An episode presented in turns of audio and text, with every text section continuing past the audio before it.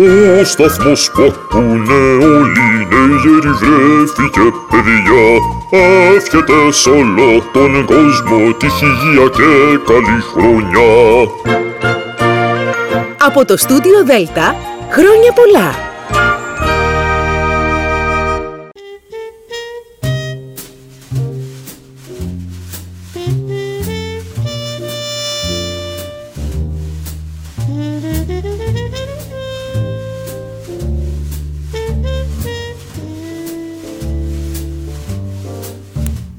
Καλησπέρα σας κυρίες και κύριοι.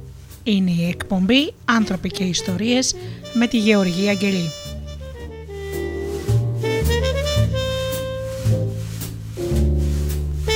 Ζωντανά από το στούντιο Δέλτα, το ραδιόφωνο της καρδιάς μας.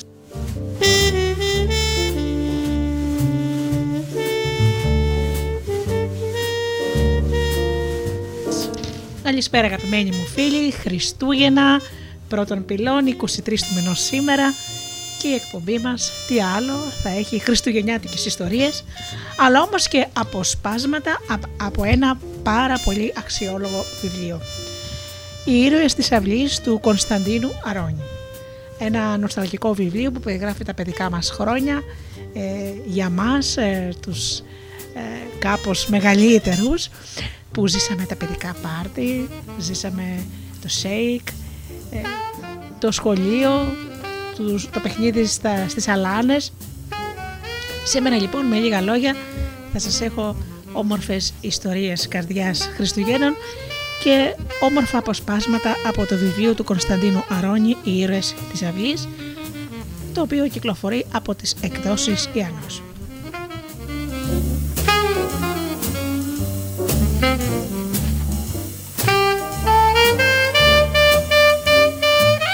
Χριστούγεννα λοιπόν σε όλους ε, φίλοι μου, αγαπημένοι, όλους ε, εσάς που υποστηρίζετε την εκπομπή μου αυτά τα 10 χρόνια, το 2023 κλείνω ακριβώς 10 χρόνια ραδιόφωνο. Όλους λοιπόν τους φίλους που επισκέπτονται τη σελίδα μας www.studiodelta.gr που μας ακούνε είτε από κινητά είτε από tablets που μας ακούνε από το Live24 ή από το καινούριο Ape στο Google Play. Αγαπημένοι μου φίλοι, ξεκινάμε με ένα τραγούδι και αμέσως μετά με χριστουγεννιάτικες ιστορίες.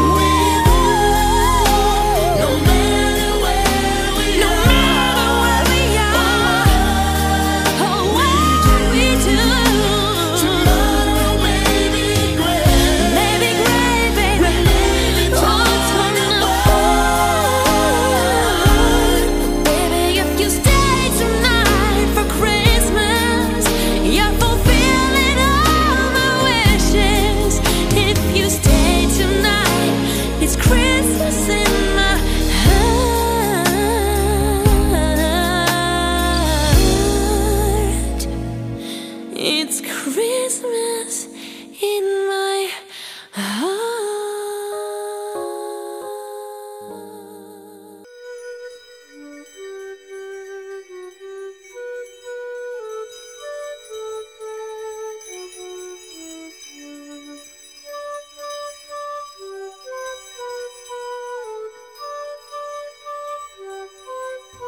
Ξεκινάμε με μία όμορφη ιστορία του μεγάλου λογοτέχνη Γρηγόρη Ξενόπουλου. Χριστουγεννιάτικη νύχτα. Δεν έχει εφέ το κουλούρα, παιδιά μου, και να το ξέρετε. Το ξέρω, με ψιθύρισαν τα δύο μεγαλύτερα παιδιά, θλιμμένα στο λόγο τούτο της μάνας. Τα δύο μικρότερα όμως, τα δίδυμα αγοράκια την κοίταζαν και κοιταζόταν με απορία. Γιατί; Για το κορέτο του πατέρα σας, τους εξηγούσαν τα μεγαλύτερα, ένα κορίτσι 12 χρονών, η Σιγαλή Μαρία και ένα άλλο αγόρι 10, το Ζιζάνιο Θόδωρος. Τα μικρά κοίταζαν τότε τις μαύρες τους ποδιές, τα μαύρα ρούχα της μάνας, της νόνας, της γριάς αγγέλικας, ακόμα της δουλεύτρας και θυμόταν και μισοκαταλάβαιναν. Δεν είχε κουλούρα φέτο. Δεν έκανε να κόψουν κουλούρα τη νύχτα των Χριστουγέννων μια που ο πατέρας είχε πάει στον ουρανό. Το σπίτι είχε λύπη και η κουλούρα ήταν χαρά. Έριχναν μάλιστα και ένα σμπάρο, το θυμόταν από πέρυσι. Ο ίδιος ο πατέρας τους το ρίξε από το παρεθύρι στην αυλή με το τουφέκι του κυνηγιού. Μπουμ! Την ώρα που θα την έκοβαν στο καταστόλι στο τραπέζι. Ναι, είχε γίνει ολάκερη τελετή την παράξενη και ευτυχισμένη εκείνη νύχτα. Αμυδρά την έβλεπαν στη θύμησή τους τα μικρά αγοράκια. Πρώτα είχαν βρεθεί μαζεμένοι όλοι στην κουζίνα. Η κουλούρα ήταν πάνω στο τζάκι και μια ζωηρή φλόγα περνούσε από την τρύπα της και ανέβαινε ψηλά. Την έσβησαν, όχι με νερό, παρά με λάδι και κρασί. Τι όμορφα που μύριζε ο άσπρος καπνός. Έπειτα έπιασαν όλη την κουλούρα και την κουβάλισαν στο τινέλο και την έβαλαν στο στρωμένο τραπέζι. Την κοιτούσαν χαμηλά, έσκυβαν μάλιστα οι μεγάλοι για να μπορούν να την πιάνουν και τα παιδιά και γελούσαν. Όλοι γελούσαν. Μα έψαλαν κιόλας. Έψαλαν το Χριστός γεννάται. Και τότε ο πατέρας έριξε την τουφεκιά από το παρεθύρι του τινέλου στην αυλή. Και ευθύς έπειτα άρχισε να κόβει του καθενός το κομμάτι της κουλούρας που έτυχε να κρατεί, γιατί κανένας δεν είχε βγάλει ακόμα το χέρι από πάνω της. Τούτο τούτο είναι το κομμάτι μου, είχε φωνάξει μια στιγμή η σιγαλή Μαρία. Και ο πατέρας γελώντας της είπε: Καλά, το βλέπω. Τράβηξε μόνο το χέρι σου να μην στο κόψω. Και της έβγαλε το κομμάτι της, που η Μαρία ανυπόμονη τα άρπαξε ευθύς και άρχισε να το ψάχνει. Έτσι έκαναν όλοι με τη σειρά τους. Και ο πατέρας τελευταίος, αν και το δεύτερο κομμάτι που έβγαλε ήταν το δικό του, γιατί το πρώτο ήταν του φτωχού, λέει. Μα κανένας δεν ήβρε μέσα το ασημένιο λεφτό, το ήβρεμα. Ούτε η γιαγιά Αγγέλικα και ο πατέρας είπε: Θα είναι στο κομμάτι του φτωχού. Ε, δεν πειράζει και του χρόνου. Ναι, ναι, είπε και του χρόνου. Όλοι είπαν και του χρόνου. Κι όμως δεν έπιασε. Εφέτο δεν θα έκαναν κουλούρα. Είχαν το κορέτο του πατέρα που πήγε στον ουρανό. Φορούσαν μαύρα και κλαίγανε. Τι κακό. Ο καημένος ο πατέρας, ο Κυριστάθης, ο Σταμούλης με το όνομα, είχε πεθάνει τον ίδιο χειμώνα, τον περσινό. Ακόμα δεν είχε κλείσει χρόνος. Και ακόμη δεν είχαν ξεκάνει όλες τις πραμάτιες του μαγαζιού του που τους είχαν κουβαλήσει στο σπίτι και τις είχαν αποθηκιάσει στις άδειες κάμαρε. Ήταν όλο πανικά, διάνες αμερικάνικα, ματαπολάμια, λινά, ντόπια, μπαμπακερά, μάλινα λογής λογής. Η Σταμούλαινα η χείρα δεν είχε βρει την τιμή του αυτό που ήθελε για να τα δώσει χοντρικός και έλεγε παρά να τα χαρίσω στους κλέφτες καλύτερα να τα πουλώ η ίδια με τον μπράτσο. Καλύτερα να τα κρατώ για το πρικιό της Μαρίας μου. Καλύτερα να τα κόβω και να τα ράβω τώρα όσο χρειάζονται στο σπίτι. Το συνομάτι είμαστε και δεν θα δίναμε τόσα λεφτά για να μαυροντηθούμε. Και αλήθεια, μαύρες διάνες και μάρβια αλπακάδες είχαν χρησιμοποιηθεί και όλα για το κορέτο του σπιτιού Είχαν αραφτεί και μερικές ντουζίνες ασπρόροχα για το πρικιό της Μαρίας που κόντευε να μεγαλώσει. Και μόνο λίγα, μα πολύ λίγα, είχε αγοράσει σε καλή τιμή ο Πέτρος ο Ραφτόπουλο, ένας μαγαζάτορος του Αγίου, του Αγίου Παύλου, κολέγας του Μακαρίτη. Αυτά τα πουλτα πανικά του μαγαζιού ήταν η αιτία που λογόφερναν τώρα κάθε μέρα οι δύο σταμούλενες, η Χίρα και η μάνα του Κυριστάθη. Να πούμε τη μαύρα αλήθεια, πεθαρά και νύφη ποτέ δεν τα πήγαιναν καλά. Από εξ αρχής τρογόταν και με δυσκολία ο Κυριστάθη έφερνε την ειρήνη ανάμεσό τους.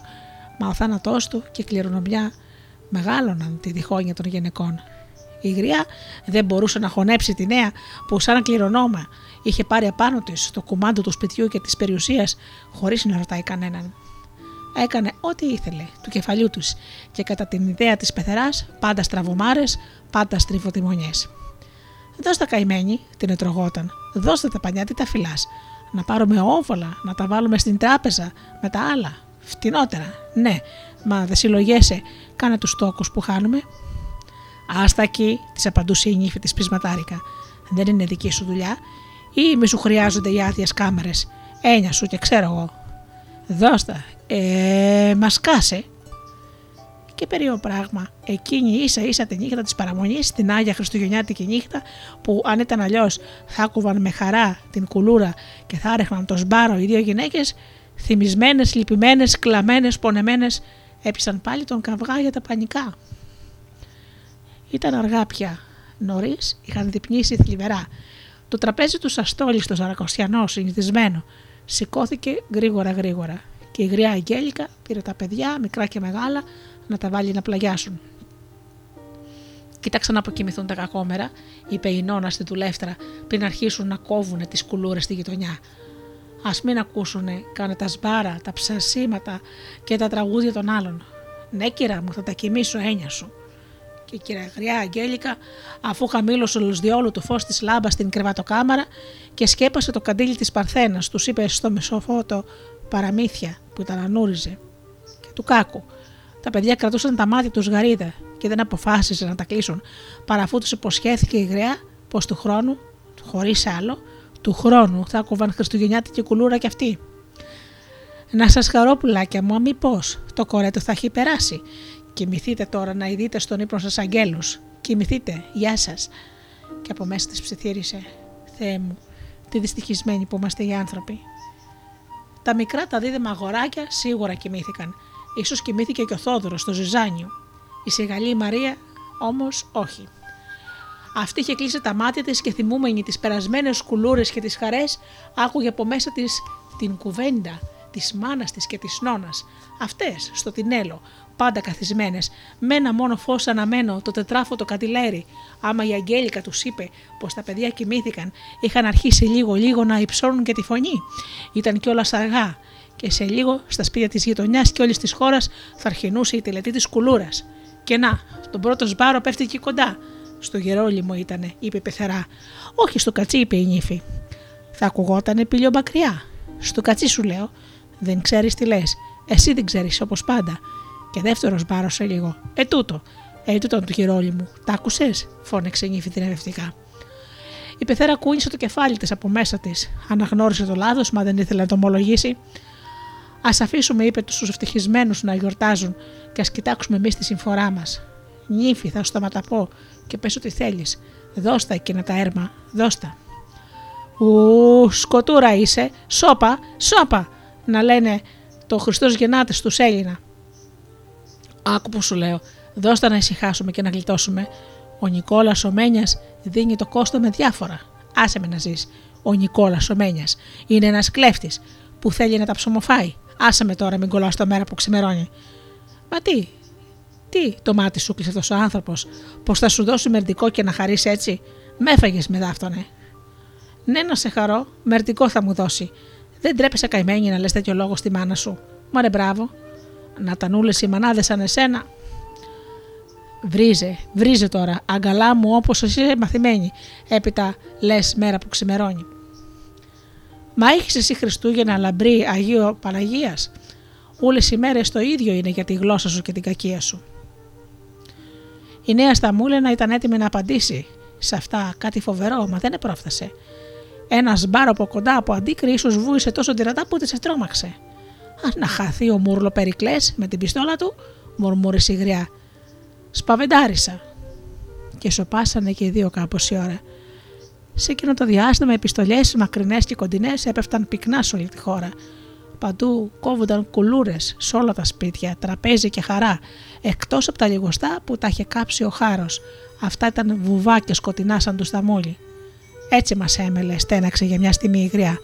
Αυτό να συλλογέται καλύτερα και να σωπαίνει, της απάντησε η νέα.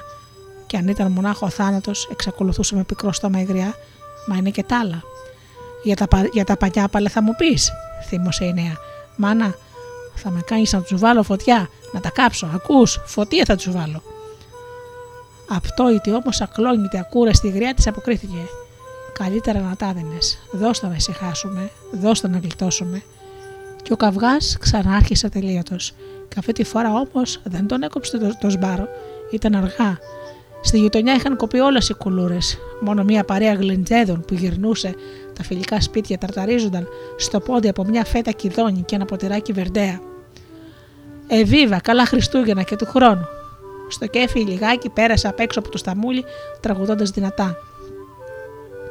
Το τραγούδι έκοψε τον καυγά. Μας σε λίγο κόπηκε και το τραγούδι. Στη γλυκιά την ήσυχη νύχτα ακούστηκε καθαρή η φωνή κάποιου από τον παρέα να ρώτησε. Γιατί σκοτάδιασε τούτο το σπίτι, Είναι του σταμούλι, αποκρίθηκε ένας άλλος. Α, ναι, είπε ο πρώτος. Θεός χωρέσει τον, τον καημένο τον Κυρστάθη. Καλός άνθρωπος ήτανε. Κάποιος τότε έκαμε να ξαναρχίσει το τραγούδι. Σ' αφήνω την. Μη! τον έκοψε εκείνος που παραμιλούσε. Εδώ δεν κάνει, πάμε παιδιά, παρακάτω με ησυχία. Θεέ μου, ψιθύρισε πάλι η γρία Αγγέλικα που τα έχει ακούσει όλα, τη δυστυχισμένη που είμαστε οι άνθρωποι. Τα ακούσαν δύο γυναίκες και κοιτάχτηκαν με μορφή, σαν έλεγε μια στην άλλη: Ακούς, ντράπου λιγάκι. Μα δεν είπανε λέξη. Η παρέα βουβή απομακρύνθηκε.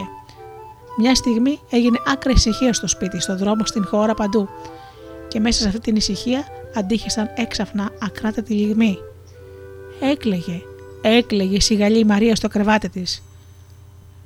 Θεέ μου ψιθύρισε για τρίτη φορά η γριά Αγγέλικα, τη δυστυχισμένη που είμαστε οι ανθρώποι.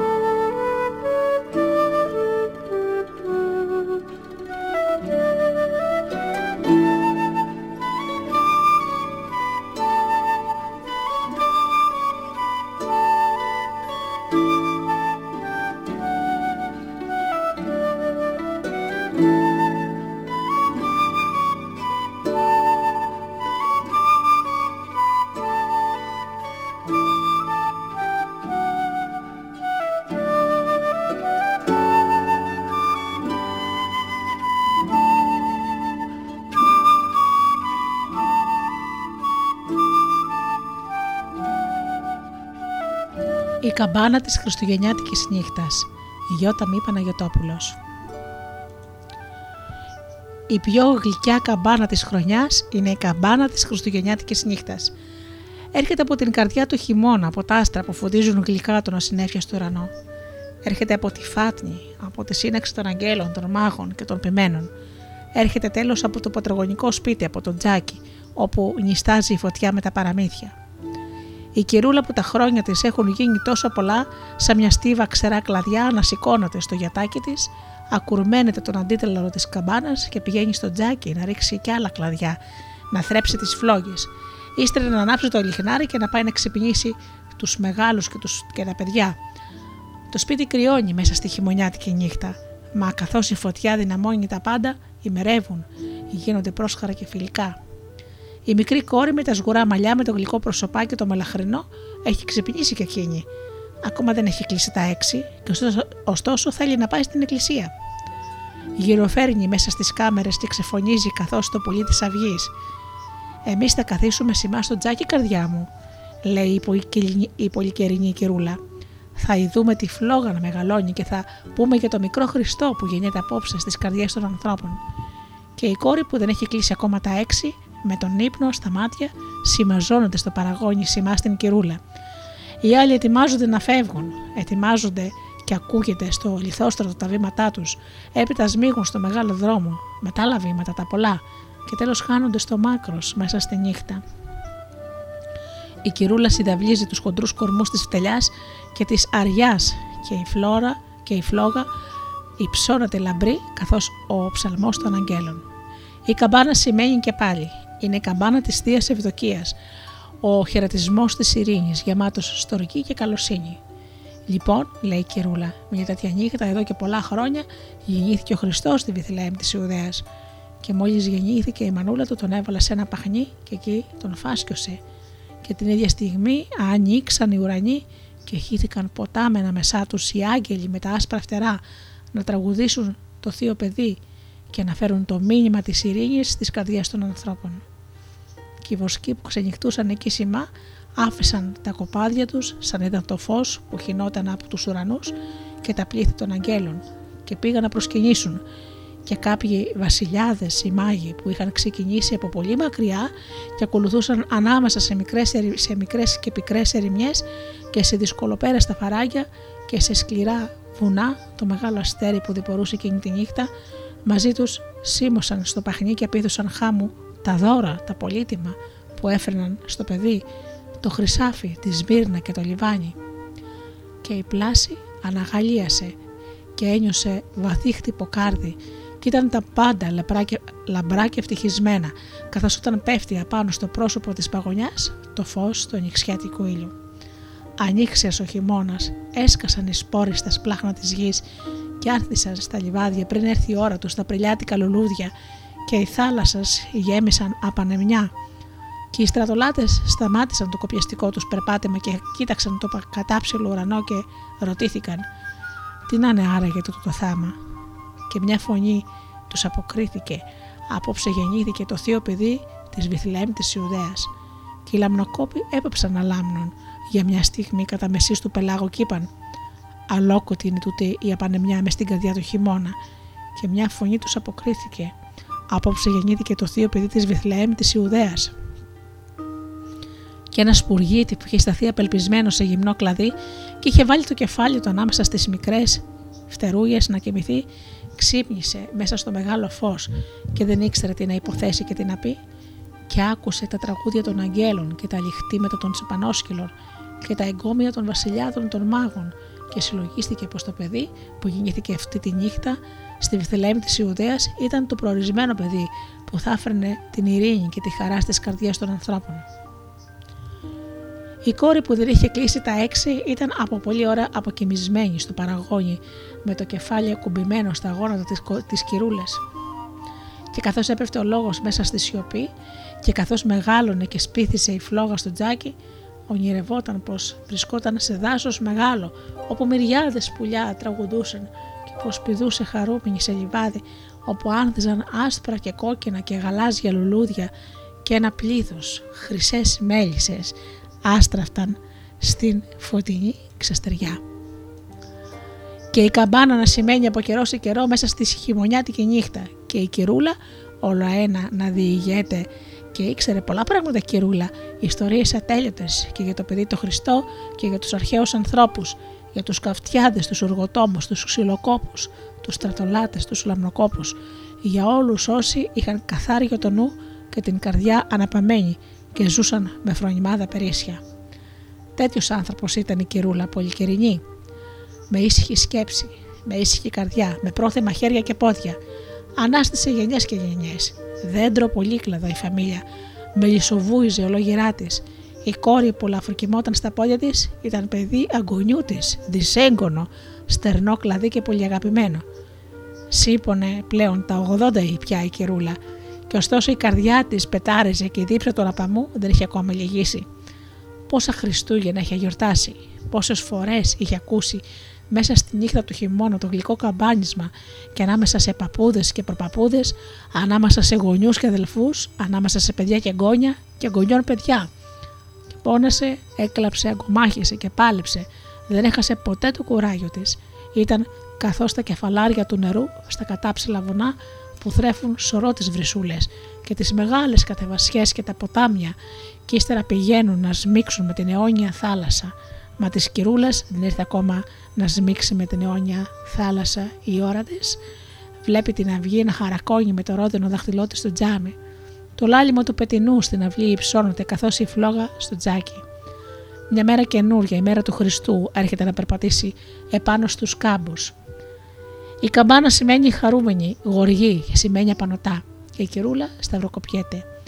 Αποθέτει σιγά σιγά το κεφαλάκι της κόρης στο μαξιλάρι και σημώνει στην εξώπορτα να προσμένει τους άλλους που επιστρέφουν από την εκκλησιά.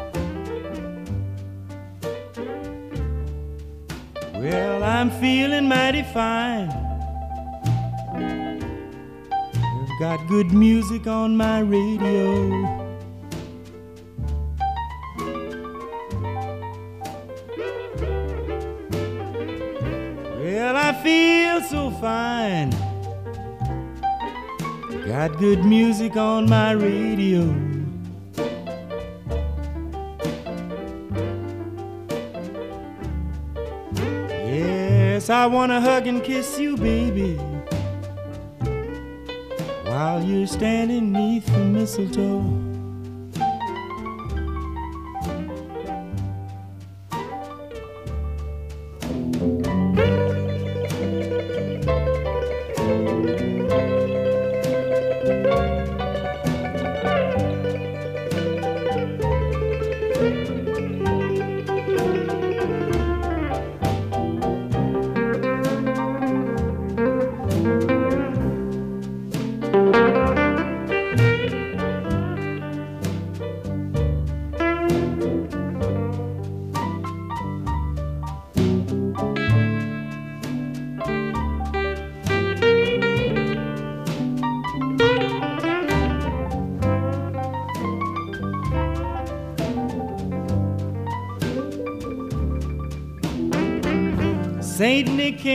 the chimney about half past three and left all these pretty presents that you see before me.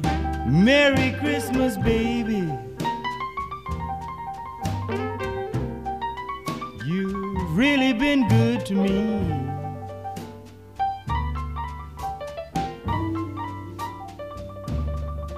and I will always love you, baby. I'm as happy as can be.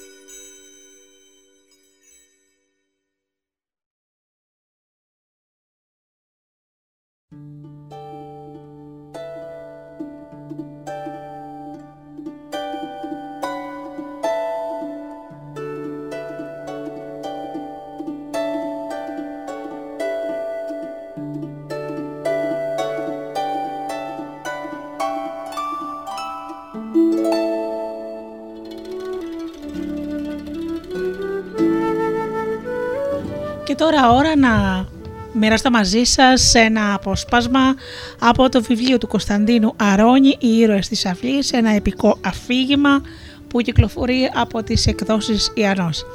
Η ιστορία λοιπόν διαδραματίζεται στη Θεσσαλονίκη και ο Κωνσταντίνος εδώ λέει για τα παιδικά χρόνια, τα δικά του, ε, νομίζω ότι δεν κάνω λάθος, για τα δικά του λέει, όπου πολλοί θα νοσταλγήσετε τα ωραία παιδικά χρόνια. Πάμε λοιπόν η γειτονιά μας.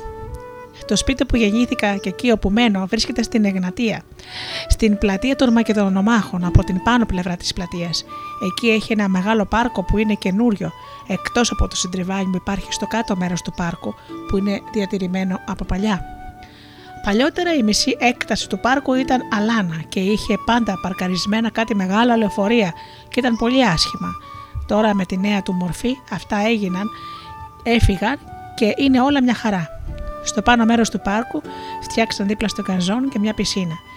Την πρώτη μέρα της λειτουργίας, πολλοί πήγαν και μπήκαν στο νερό και ξάπλωσαν και στο γρασίδι. Και πήγαμε και με τον αδελφό μου και εμείς με τη βαρκούλα μας που είχε μηχανή με μπαταρία, για να τη βάλουμε μέσα στο νερό και να επιπλέψει. Όμως οι μεγάλοι που έκαναν μπάνιο δεν μας άφησαν, γιατί δεν ήταν εκεί μέρος για παιχνίδια, αλλά μετά ήρθαν κάτι αστυνόμοι, τους μάλωσαν και τους έδιωξαν. Και εγώ πολύ το χάρηκα, γιατί ήθελα την πισίνα για δικιά τους. Και για να μην συμβεί ξανασυμβεί κάτι παρόμοιο επεισόδιο, την άλλη μέρα εκεί που είχαν βάλει πρώτα το γρασίδι, ήρθαν και φύτεψαν κάτι φυτά που τα λένε βούρλα και που έχουν κάτι φύλλα σαν βελόνες για το πλέξιμο και δεν μπορείς να πας να τα πατήσεις. Λένε πως ανάμεσα στα βούρλα όμως τα έφεραν για φύτεμα, υπήρχαν αυγά από βατραχάκια. Και έτσι τώρα αυτά γεννήθηκαν και μεγάλωσαν, πηδούν χαρούμενα μέσα στην πισίνα. Δεν τα μαλώνει κανείς.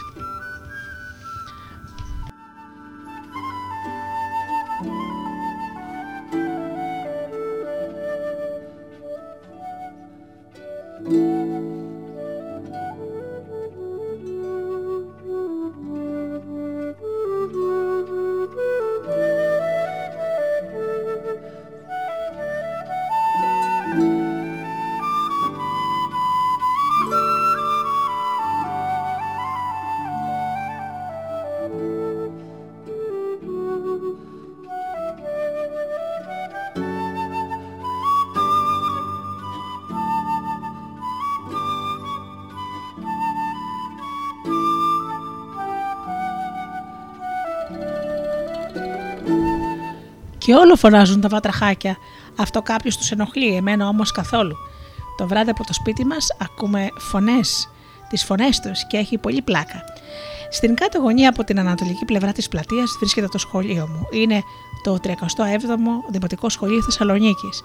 Δίπλα ακριβώς στο σχολείο βρίσκεται η γωνιά του βιβλίου της κυρα Χρυσούλα, της κάτω.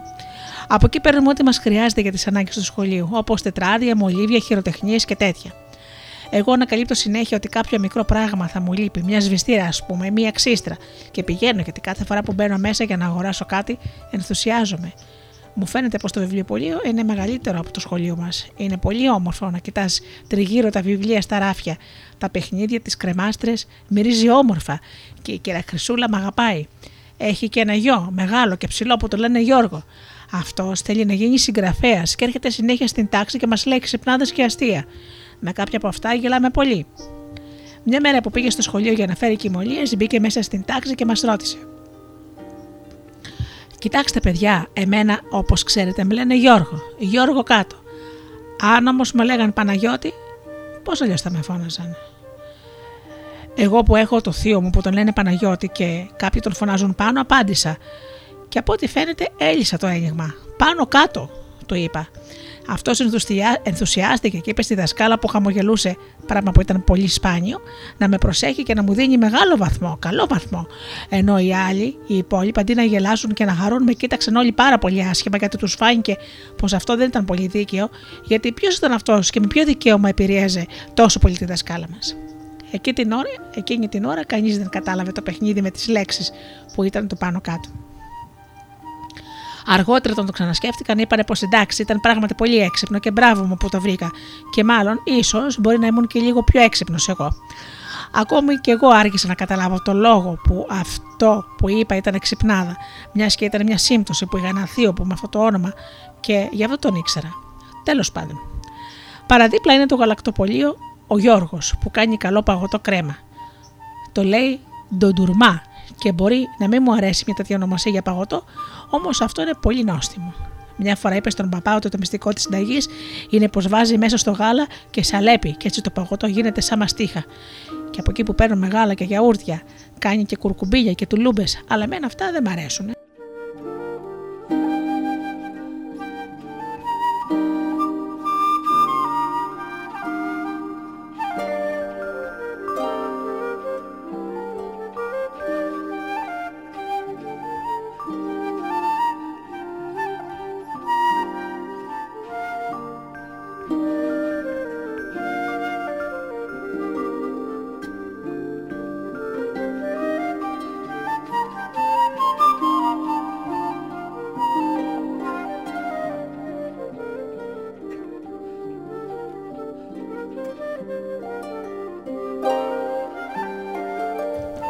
Πιο πάνω είναι το μπακάλικο του κυρ Χρήστου. Εκεί, αν και βρωμάει ψαρίλα από τους αλατισμένους καμπακαλιάρους, έχει μπροστά στο ύψος μου κάτι μεγάλους κουβάδες με ζάχαρη, φασόλια και φακές και έχει ένα μεγάλο φτιάρι τη έσουλα για να γεμίζει τις χαρτοσακούλες. Εγώ πηγαίνω, του ζητάω να με αφήσει να κάνω κι εγώ λίγο με το φτιαράκι γιατί μ' αρέσει και με αφήνει. Από τον κ. Χρήστο με στέλνει η μαμά και παίρνουν επίσης απορρεπαντικό κλίν με σακουλάκια για τις πλήσεις των ρούχων μας, όπου μέσα έχει δώρα πλαστικά στρατιωτάκια, καουμπόιδε και Ινδιάνου. Εγώ λοιπόν έχω αρκετά από αυτά. Είχα ζητήσει και πήραμε μια φορά 10 σακούλες που μας έφταναν αν το σκεφτείς για πλησίματα τουλάχιστον ενός χρόνου. Και τις άνοιξα όλες, πήρα τα στρατιωτάκια από μέσα και τώρα κάθομαι σε μια γωνιά στο σπίτι και τα, κοιτα... και τα κοιτάζω και παίζω.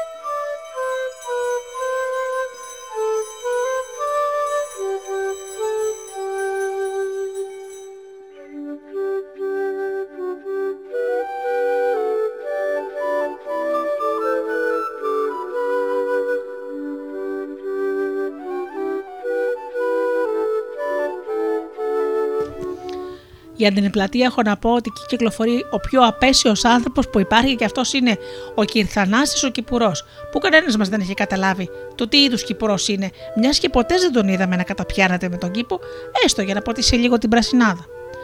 Το μόνο που κάνει είναι να τριγυρνάει στο πάρκο με μία σφυρίχτρα και να προσέχει να μην μπει κανένας στον καζόν και ούτε μας αφήνει να παίξουμε μπάλα και κυνηγητό μετά το σκόλασμα, ούτε καν μήλα. Που εντάξει, τα κορίτσια πετάνε την μπάλα με τα χέρια τους και έτσι δεν τους ξεφεύγει εύκολα για να μπει μέσα στο πράσινο. Εμείς που ξέρουμε ότι στα μεγάλα γήπεδα οι ομάδες παίζουν μπάλα στο χορτάρι, βλέπουμε τον καζόν και λιγουρευόμαστε τον καζόν. Οπότε μερικές φορές κάνουμε στον, τον ηρωισμό και αφού ψάξουμε και βεβαιωθούμε ότι ο Κυρθανάσης λείπει, βγάζουμε την μπάλα και παίζουμε έστω και για λίγο. Αυτός όμως που μας έχει καταλάβει τι μούτρα είμαστε, παραφυλάει και όταν εμείς ξεκινήσουμε το παιχνίδι, πετάγεται σύμφωνος από το πουθενά και μας παίρνει στο κυνηγητό. Το μεγάλο πρόβλημα είναι ότι μερικές φορές, τρέχοντας εμείς για να γλιτώσουμε, αφήνουμε την, μπα- αφήνουμε την μπάλα πίσω μας. Οπότε αυτός ο κακούργο πάει και την πιάνει. Βγάζει ένα σουγιά που έχει στην τσέπη του και τη στενοκαρφώνει με μανία, κόβοντάς την σαν καραπούζι. Και εκείνη που λίγο πριν χοροπηδούσε χαρούμενη και παιχνιδιάρα, βγάζει ένα πφ, όλο αέρα και ξεψυχάει στα χέρια αυτού του άναδρου. Όλα τα παιδιά στο σχολείο που τον συχαινόμαστε και μερικοί, όπως ας πούμε ο μαθητή Μολάκης, όταν τον βλέπουμε στον δρόμο, πατάνε αμέσως χωρίς λόγο τα κλάματα. Εγώ και η παρέα μου σκεφτόμαστε να κάνουμε μια μεγάλη ζαβολιά κάποια στιγμή σε αυτόν τον τύπο. Να έχει να μας θυμάται. Αν υπάρχει κάποια εξέλιξη πάνω σε αυτό, θα σας ενημερώσω σχετικά παρακάτω.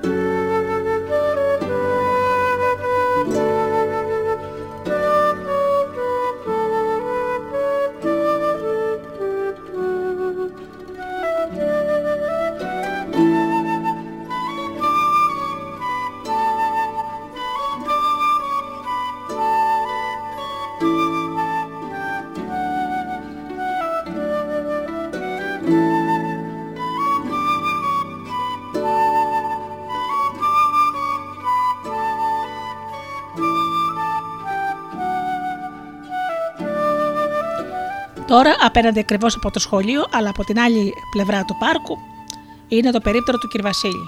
Από εκεί πάω και παίρνω μία δραχμή το Mickey Mouse μου. Παίρνω επίσης ο μικρός Ήρος με τον Γιώργο Θαλάσση, την Κατερίνα, τον Σπίθα και τον μικρό Σκαουμπόι με τον Τζιμ Άνταμς, την Τιάνα και τον Πεπίτο Κονζάλες που φοράει πάντα σομπρέρο, που αντί για άλογο έχει γαϊδούρι και που το λένε Πελεγκρίνο. Όταν τα διαβάζω, μετά του τα επιστρέφω δύο παλιά και μου δίνει και ένα καινούριο. Που και αυτό μάλλον παλιό είναι, αλλά εντάξει. Από αυτόν παίρνει ο μπαμπά μου χήμα τσιγάρα, τα καπνίζει και το σπίτι βρωμάει ο τόπος. Της προάλλα ζήτησα από την μαμά 10 δραχμές γιατί είχε βγει ένα καινούριο περιοδικό, το Looky Look, και ήθελα να το πάρω. Εκείνη μου έδωσε και εγώ έτρεξα στον κύριο Βασίλη και το πήρα. Τεύχος πρώτο, μπίλιο τρομερός. Πριν ξεκινήσω να το διαβάζω, ήρθε ο μπαμπά στο σπίτι και έτρεξα να του το δείξω. Και εκείνος το είδε και με ρώτησε πόσο το πήρα. Και εγώ του είπα 10 δραχμές. Και επειδή 10 δραχμές είναι πάρα πολλά λεφτά, πετάχτηκε την πολυθρόνα όρθιος και με ρώτησε ολαφιασμένο πού τα βρήκα τόσα λεφτά. Και το είπα και έταξε μετά στην κουζίνα και μαλώσανε με τη μαμά. Και ήρθε μετά και μου είπε πως το περιοδικό αυτό είναι για μεγάλους. Και πήρε το Λουκι Λουκ και το πήγε επί τόπου πίσω στον κύριο Βασίλη και τον μάλωσε και αυτόν, λέγοντάς του πως τι βλακίες είναι αυτές που πάει και πουλάει στα παιδιά και πως ήταν ντροπή που ζήτησε και πήρε τα λεφτά μας πίσω και το έφερε στο σπίτι και με είδε εμένα μου τρωμένο για να μην στενοχωρηθώ το περισσότερο, έδωσε αυτά τα χρήματα στη μαμά να πάει στον κύριο Χρήστο που ήταν ψιλικατζίδικο να μου πάρει κάτι που ήταν πιο χρήσιμο. Την άλλη μέρα που γύρισε από το σχολείο, η μαμά με φώναξε και μου έδωσε ένα πακέτο με σκαλιστά να πάω να τα πάρω για να παίζω. Ήταν όλο εικόνες με αγελούδια και ροδομάγουλες οικογένειες, με τριαντάφυλλα γύρω και καμπανίτσες και σκυλάκια, που τραγουδάκια και λαγουδάκια και γατούλες. Και ήρθε κοντά μου ο μπαμπά, τα είδε και ξετρελάθηκε και άρχισε πάλι να φωνάζει. Τι βλακίες είναι αυτές που πήγε και πήρε στο παιδί, πως δεν είναι παιχνίδια αυτά για ένα γόρι, και σαντίστηκε η μαμά, και μετά το είπε πως αν ήθελε να πήγαινε ο ίδιος να τα πάρει, και ότι ήθελε να μην έστελνα τους άλλους. Οπότε τα πήρε και πήγε πίσω ο μπαμπάς, τα σκαλιστά και ήρθε σε λίγο με κάτι άλλα σκαλιστά και αυτά που έδειχναν αεροπλάνα, πλοία, ελικόπτερα και ζέπελιν. Τρένα και αυτοκίνητα και τέτοια. Και μου τα έδωσαν να τα βλέπω και να μαθαίνω τα μέσα μαζικής μεταφοράς. Όχι ότι τα αγγελούδια της μαμάς μου άρεσαν περισσότερο, θα προτιμούσα ασφαλώς το Lucky Luke. Όμως και αυτά με τα αεροπλάνα, έτσι όπως τα πήρα, πήγα και τα έβαλα ανάμεσα στα βιβλία μου πάνω στο τραπέζι, όπου είχα και άλλα βιβλία εκεί και ξέχασα ότι υπήρχαν.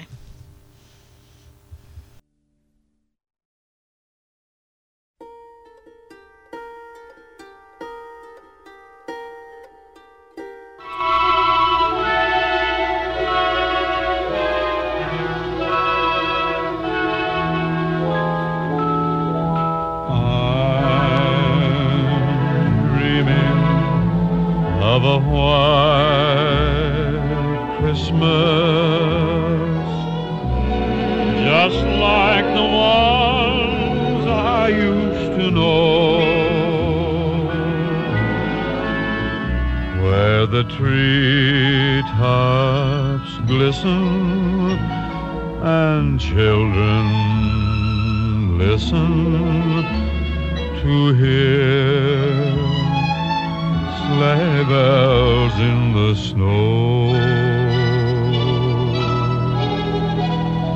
I'm dreaming of a white Christmas. With every Christmas card I write, may your days be merry.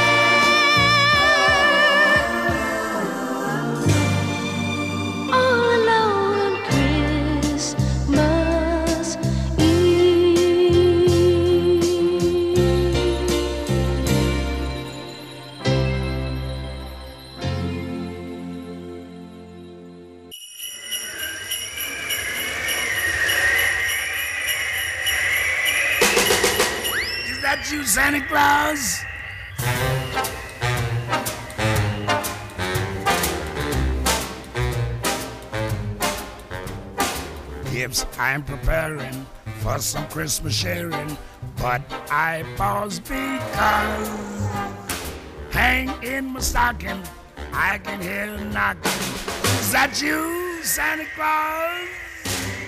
Sure is dark out, ain't the slightest spark out upon my clacking jaw. Who's there? Who is it? Uh, stopping for a visit?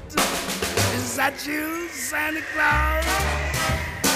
Are you bringing a present for me? Something pleasantly pleasant for me. That is just what I've been waiting for. Would you mind slipping it under the door? Cold winds are howling, or could that be growling? My legs feel like straws. Yeah, my, my, oh me, my. Kindly will you reply? Is that you, Santa Claus?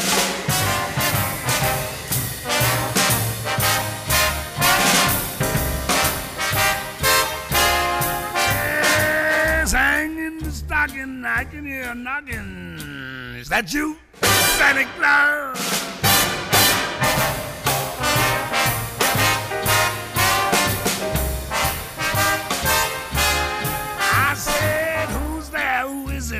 Uh, you stopping for a visit? Is that you, Santa Claus? Oh, there, Santa, you gave me a scare. Now stop teasing, cause I know you're there. Uh, we don't believe in no goblins today. But I can't explain why I'm shaking that way. Better I can see old Santa in the keyhole. I'll get to the cause. One beacon I'll try there. Oh, oh, there's an eye there. Is that you, Santa Claus?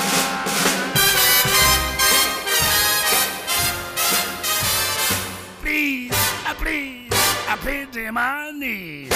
Say that's you, Santa Claus.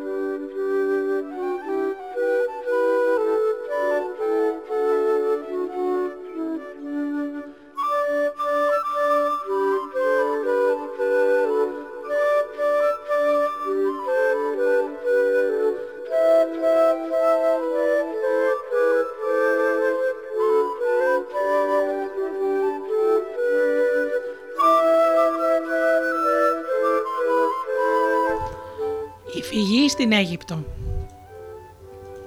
της Σοφίας Μαυροειδή Παπαδάκη Ήταν η δεύτερη νύχτα. Στους ουρανούς επάνω από το σπήλαιο είχαν σβήσει οι ύμνοι. Δεν κοιμάτιζαν πια στον εθέρα φτερούγες αγγελικές, στις ψυχές που είχαν αναστατωθεί από το θαύμα βασίλευε τώρα η γαλήνη. Οι μάγοι ανέβηκαν στις καμήλες τους, οι βοσκοί γύρισαν στα μαντριά τους. Ο Ιωσήφ που είχε πάει για απογραφή γύρισε κατάκοπος και έγειρε δίπλα από τα άκακα βόδια να κοιμηθεί και να ξαποστάσει. Η Μαριάμ, κουρασμένη από την έκσταση και την ευτυχία, είναι από ώρα πολύ βυθισμένη στον ύπνο. Στο απλωμένο της χέρι, ακουπισμένο, το ολόξανθο βρέφος κοιμάται με βοδιασμένα χείλη από το γάλα το μητρικό. Φωτοστέφανο πλέκουν γύρω από τα μαλάκια του τα άχυρα της φάτνης. Είναι η δεύτερη νύχτα και ο ουρανός αποσύρθηκε πίσω από πυκνά χειμωνιάτικα σύννεφα. Χρυσή πόρπη απόμεινε στο μανδύα του το άστρο. Η γη έμεινε μονάχη της με τη θεία υπόσχεση των αγγέλων και η πηγή ειρήνη. Ναι κύριε, συλλογέται ο Ιωσήφ. Όλη η δόξα είναι δική σου. Σε εμά η ειρήνη είναι αρκετή. Τα χαράματα θα κινήσουμε για την Ναζαρέτ. Το εργαστήρι είναι κλειστό τόσες μέρες. Το κυπαρισόξυλο και ο κέντρος προσμένουν το γλύφανο και την πλάνη. Και ο τεχνίτης φέρνει μπροστά του τα έργα που μέλλον να γίνουν. Το πρώτο που πρέπει να φτιάξει είναι μια κούνια. Μια κούνια ανάλαφρη που το πόδι της μάνας να φτάνει να την κρατήσει σε ρυθμό καθώς θα δουλεύουν, θα δουλεύουν τα χέρια στο πλέξιμο ή την ρόκα. Τα τελείωτα χειμωνιάτικα βράδια. Μια κούνια ολόγερα στυλωσμένη με αγγέλους που ψάλλουν χορεύοντας και εκεί στην κορυφή επάνω από το κεφάλι του βρέφους ένα μεγάλο αστέρι που το παιδί θα χτυπά τα χεράκια του και θα το ζητά για παιχνίδι.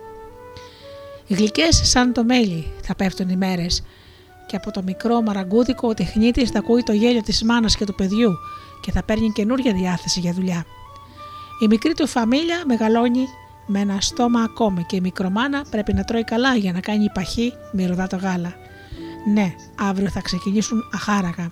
Έχουν τόσο δρόμο ώσπου να φτάσουν στη Γαλιλαία. Τα μπέλια ρωτήστηκαν αρκετά, θέλουν σκάψιμο. Τα χωράβια τα πότεσαν οι βροχές. Είναι ώρα να πέσει ο σπόρος στα σπλάχνα τους. Τα στάχια θα βγουν κατά πράσινα και μεστά και τα γέρι θα κρούει με αόρατα δάχτυλα πάνω τους, σαν σε άρπα το θείο τραγούδι της ευτυχίας και της ειρήνης. Έχει να κόψει ακόμα και τα ξύλα για το χειμώνα που αρχίζει στον τόπο τους το Γενάρη. Παλιές γερασμένες ελιές που θα τρίζουν στο τζάκι μου σχοβολώντα. Η Μαριάμ, κουρασμένη από τη μέρα στο μόχθο, θα αποκοιμιέται νωρίς μαζί με το γιο της, όπως απόψε γαλήνια, γλυκά και όλη η έννοια θα μένει για τον καλό νοικοκύρη. Όπως απόψε, που είναι τόσο ευχάριστη η έγνοια, ανάλαφρη σαν πούπουλο, όνειρα γαλάζια για το μωρό που θα ξεπετιέται σιγά σιγά και θα γίνεται άνθρωπος σωστός και θα κοιτά και θα λέει λογάκια, πατέρα, μητέρα. Η άχνα των δύο βοδιών ζέστανε τριγύρω του τον αέρα. Νίσταξε και ο Ιωσήφ, γλυκό σαν το μέλι κατέβηκε ο ύπνος στα μάτια του. Όξα ακούστηκαν κρότης σπαθιών, χλιμητρίσματα βιαστικών αλόγων, παραγγέλματα και βλαστήμιες μέσα στη νύχτα. Σπαθάρι έτρεχαν στους δρόμους της Βιθλέμ με ρομφαίες γυμνές ματωμένες. Θρύνοι ακούγονταν πίσω τους φωνές που σου ξέσκιζαν την καρδιά. Στο χωριό Ραμά ξεσηκώθηκε ατελείωτο μυρολόι με κορυφαία τη μάνα Ραχίλ. «Κρύψτε τα παιδιά σας γυναίκες», ο φωνιάς ο Ηρώδης ζητά το αίμα τους. Δύο ίσχυοι ξεχώρισαν, ένας άντρας και μια γυναίκα. Κρύψε στον κόρφο σου το παιδί, είπε ο άντρας, θύλασέ το καθώς να περπατά με μην τύχει και κλάψει. Έριξαν μια ματιά στο σκοτάδι, άκουσαν τις κλαγκές των οσπαθιών που ξεμάκραναν. Κουκουλώθηκαν σε δύο κάπες χοντρές και ξεκίνησαν μέσα στη νύχτα. Πέρα έσκουζε η κουκουβάγια σμίγοντα το θρήνο της με ανθρώπινο κλάμα. Σμάρια λευκά περιστέρια πετούσαν συντροφιασμένα προς τους εθέρες. Τα σύννεφα άνοιγαν και τύλιγαν τα πυκνά τους πέπλα. 14.000 λευκά περιστέρια ανέβηκαν εκείνη τη νύχτα στους ουρανούς. Άγρια νύχτα είπε η γυναίκα που και στον κόρφο της το παιδί. Ναι, πολύ άγρια, είπε ο συντροφό της. Μα μην φοβάσαι, μας προστατεύουν δυνάμεις αόρατες. Θα σου πω τον όνειρό μου σε λίγο που θα περάσουμε τα σύνορα. Δεν φοβάμαι, είπε η γυναίκα. Ο κύριος είναι μαζί μας. Περπάτησαν όλη τη νύχτα και το ξημέρωμα βρέθηκαν έξω από την περιοχή του Ηρώδη. Η έρημος απλωνόταν μπροστά τους. Ο Ιωσήφ την είδε με δέος. Πώς θα ζήσουμε, πήγε να σκεφτεί, μα αόρατα χείλη που του έδωσαν την απάντηση. Ο Θεός έθρεψε με μάνα τους πατέρες σας κάποτε στην έρημο. Πες μου τον ηρώ σου, είπε η γυναίκα που συνήθισε να κάθεται να ξεκουράζεται πριν αρχίσει η νέα πορεία. Μα δεν ξέρω αν ήταν όνειρο η πραγματικότητα, είπε ο σύντροφός της. Δεν είναι εύκολο να ξεχώριζε κανείς αυτούς τους καιρούς που οι ουρανοί έσμιξαν τόσο πολύ με τη γη. Πες μου το όραμά σου, διόρθωσε η νέα γυναίκα. Το βρέφος χαμογελούσε στα χέρια της χορτασμένο από γάλα και ύπνο. Γήινες φροντίδες με κρατούσαν άγρυπνο, άρχισε να διηγέται ο Ιωσήφ. Σκεφτόμουν το εργαστήρι μου, τόσες μέρες κλειστό, τις δουλειές μου που έμεναν πίσω. Λογάριαζα κιόλας πως το όρογμα κόπηκε στη μέση, τα μπέλια μας άσκαφτα. Ύστερα γλύκανε τη σκέψη μου μια μικρή κούνια που θα έκανα από μυρωδάτο και παρισόξυλο και θα σκάλιζα πάνω της μάγους και βοσκούς και ένα άστρο που γύρω του θα χόρευαν οι άγγελοι. Κι άξαφνα τον είδα μπροστά μου, έναν τον γνώριμο άγγελο με τις άσπρες μακριές τερούγες. Πάρε το παιδί και τη μητέρα, είπε, και φύγετε για την Αίγυπτο. Ο βασιλιάς ψάχνει να το βρει για να το σκοτώσει. Γήινε ήταν οι έννοιε μου, μα ο κύριος αγρυπνούσε και έστειλε τον άγγελο να με ξαναφέρει στο δρόμο του. Ήταν εκείνος ο ίδιος που μου φανέρωσε τότε πως θα γεννούσε στο γιο του Θεού. Στην Αίγυπτο, ρώτησε η μητέρα. Είναι μακριά, ξέρουμε να πάμε. Δεν ρώτησα τίποτα, είπε ο Ιωσήφ. Εκείνος που μας στέλνει το μήνυμα ξέρει τα πάντα. Α οδηγήσει τα βήματά μας. Δεν είπε τίποτα η Μαριάμ. Η ψυχή της ήταν γεμάτη πίστη. Μήνε τώρα ζούσε το θαύμα. Ιδού η δούλη του κυρίου, γέννητό με κατά το ρήμα σου. Σηκώθηκαν και κρατώντας ο ένας το αχέρι του άλλου, κίνησαν μέσα στην έρημο για τη χώρα του Νείλου. Μα ο Ιωσήφ και η Μαρία δεν ήξεραν πως μαζί τους είχαν κινήσει εκείνη τη χαραυγή και όλα τα λουλούδια της γης και όλα τα πουλιά του παραδείσου. Ναι, άμμος φαινόταν στο μάκρος, γκρίζα μονότονη άμμος που τη στροβίλιζε ο άνεμος και την έστεινε τότε πότε πότε σε αμόλουφους, μα η άμμος έμενε πάντα μπροστά τους και πίσω τους. Εκεί που πατούσαν τα πόδια τους φύτρωναν λουλούδια, χορτάριαζε η έρημος και γινόταν περιβόλη. Στα ξάγναντα στέκονταν τα θεριά της ερήμου, μα δεν ούρλιζαν πεινασμένα, είχαν στην έκφρασή τους την ημεράδα των προβάτων, καθώς κοίταζαν το ζευγάρι που έφερνε στην καρδιά της ερήμου την άνοιξη. Ο Ιωσήφ έβλεπε την άμμο να αλλάζει μορφή, την έρημο να μακραίνει. Παράξενο συλλογιόταν. Είχα ακούσει πως κάποτε μέσα στη δίψα τους οι στρατιώτες και οι ταξιδιώτες της ερήμου παθαίνουν τέτοιες ψευδεστήσεις και βλέπουν μπροστά τους οάσεις που δεν τις στέλνουν ποτέ, γιατί δεν υπάρχουν στα αλήθεια. Μα εδώ γίνεται το αντίθετο. Η άμμος είναι η ψευδέστηση και είναι τελείωτη όαση η πλάση για μας. Ύστερα θυμήθηκε ποιου συνόδευε στο ταξίδι, τι παιδιού ήταν μπροστά της και δεν απόρρισε για τίποτα. Όπου κάθονταν να ξεκουραστούν οι χουρμαδιέ, ξεδίπλωναν τις ψηλές τους βεντάλιες και άνοιγαν την καρδιά τους, προσφέροντας μελωμένους καρπούς. Κάτω από τις πυκνές μπανανιές ανάβριζαν πηγές δροσερές. Τα πουλιά και λαϊδούσαν στα κλόνια με γελικές μελωδίες. Το καραβάνι των τριών μάγων ταξίδευε. Μέρες τώρα στην έρημο, όμως είχε ολότελα ξεστρατήσει. Ο Μελχιόρ το έβλεπε τις νύχτες από τα άστρα πως όδευαν κατά τον νοτιά. Λες και δεν οδηγούμε εμείς τις καμήλες, είπε στους δύο συντρόφους του. Κινήσαμε για το γυρισμό στην Περσία και ο δρόμος σε λίγο μας βγάζει στην Αίγυπτο. Καλύτερα, είπε ο Γάσπαρ, η χώρα του Νείλου είναι η πατρίδα του μυστηρίου. Εκεί θα σπουδάσουμε πιο βαθιά τη σοφία. Ω, ποια σοφία μπορεί να σταθεί μπροστά στην αλήθεια που έλαμψε μέσα στο σπήλο της Βιθλέμ. Δεν θα έπρεπε να μακρύνουμε από τη γη τούτη που γέννησε το σωτήρα, είπε ο Βαλτασάρ.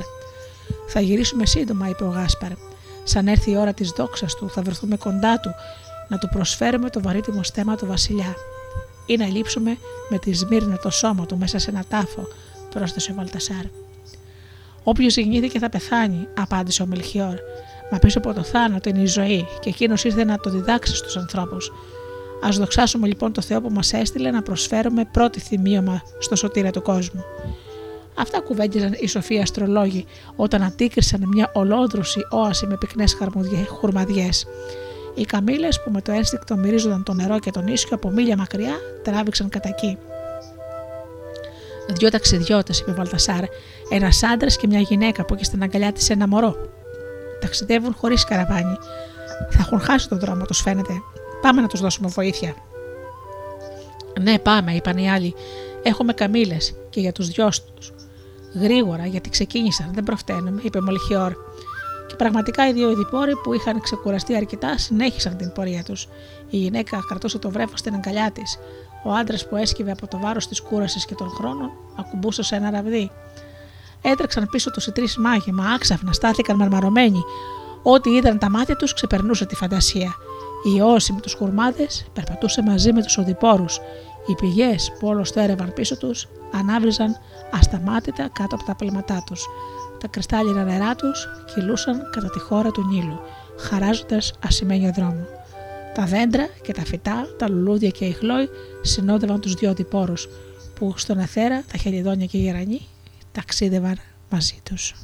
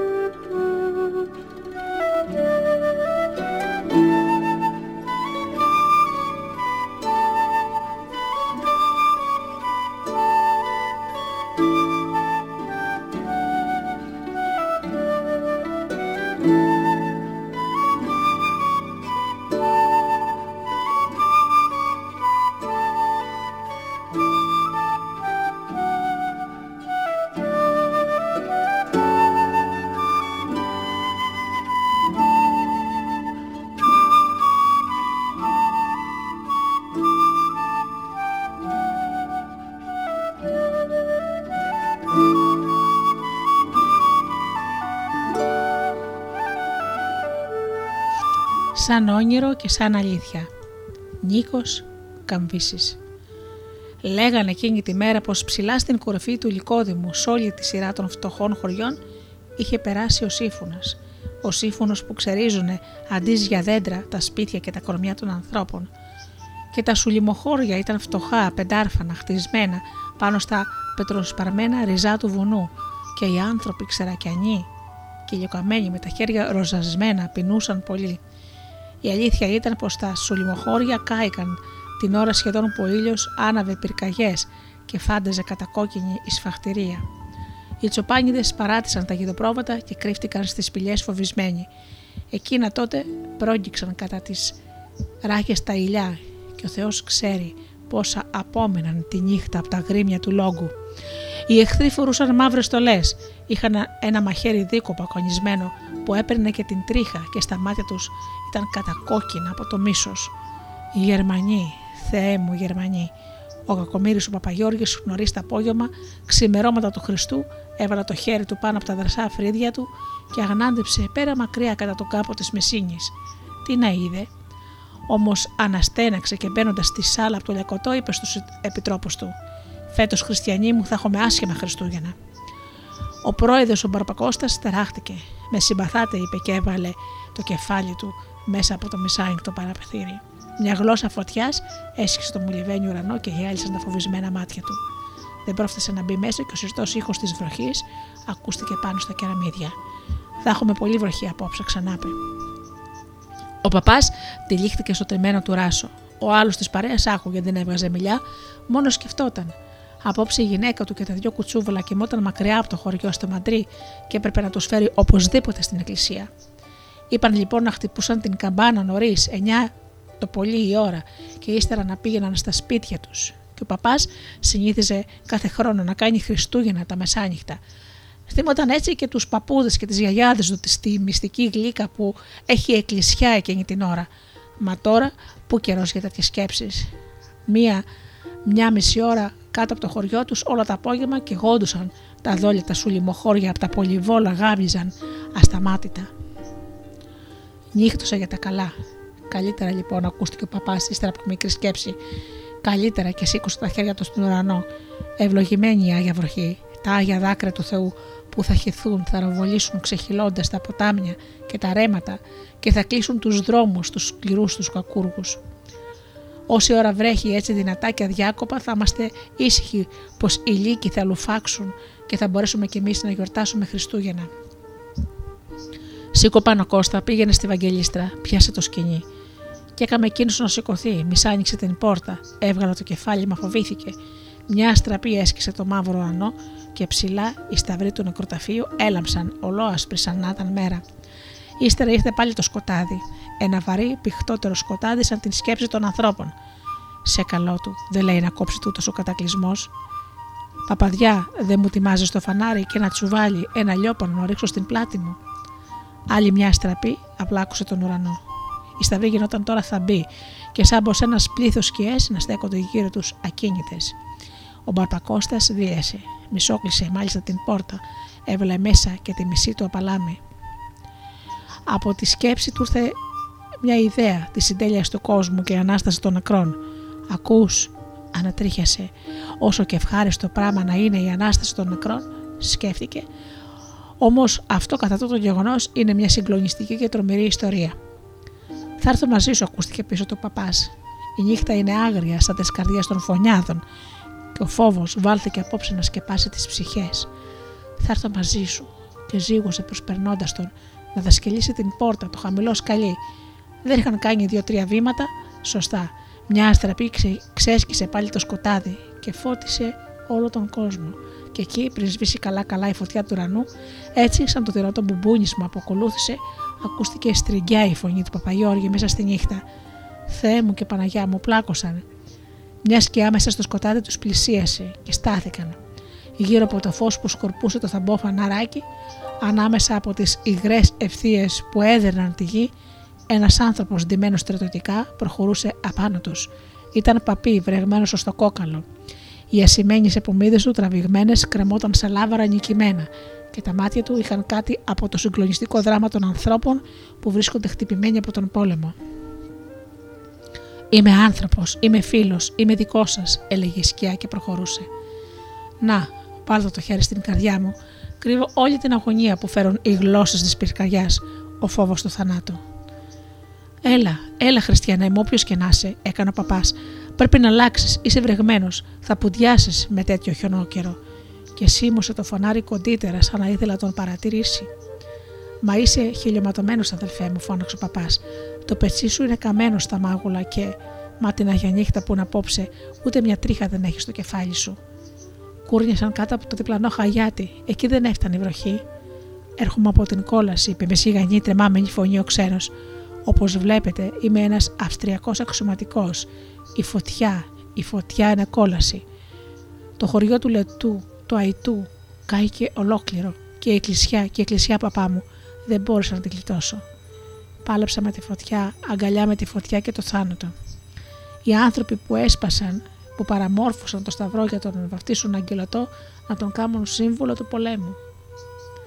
Αχ, Θεέ μου, μα την Αγία νύχτα που ξημερώνει απόψε παπά μου, μέσα μου καίγομαι από τη φλόγα που σκόρπισε η φάτιν της Βεθλέμ. Δεν με πιστεύετε λοιπόν; Με κοιτάτε με τόσο δυσπιστία. Είμαι ένας άνθρωπος που αγωνίστηκε τούτη τη νύχτα τραγουδώντας το αιώνιο τραγούδι της ειρήνης. Και επηγή ειρήνη, ένα ανθρώπι ευδοκία. Τον έπιασαν από τις μασχάλες. Πρέπει να ξαπλώσεις. Θα σε κρύψουμε. Έννοια σου. Δεν θα σε βρει κανένας από τα γρήμια, όσο και να φαγωθούν. Τον πήραν αγκαλιά, σιγά μέσα στην παγωμένη νύχτα. Τον ξάπλωσαν σε ένα ζεστό υπόγειο, σε ένα χειρόνα και εκεί αποκοιμήθηκε. Μα δεν πέρασε ούτε μισή ώρα όταν άνοιξε τα μάτια του. Η καμπάνα της Βαγγελίστρας χτυπούσε χαρμόσυνα. Ξανακοιμήθηκε. Σαν σε όνειρο, σαν σε πραγματικότητα, οι τετάχατε στους πεντάμορφους λευκούς αγγέλους με τα γαλάζια φτερά που ψάχνοντας όλο τον κόσμο έφτασαν κοντά του. Χαμογελούσαν. Γιώχαν, του φώναξαν απαλά. Γιώχαν ξύπνα. Είσαι ο πιο ευτυχισμένος άνθρωπος του κόσμου. Ο πιο ευτυχισμένος. Απόψε σε αυτό το φτωχό αχυρώνα μαζί σου, δίπλα σου, Γιώχαν, θα γεννηθεί ο βασιλιάς του κόσμου. Ακούς, ο βασιλιάς του κόσμου. Γιώχαν, πόσο ευτυχισμένος είσαι. Εκείνη τη νύχτα ο Γιώχαν πέθανε.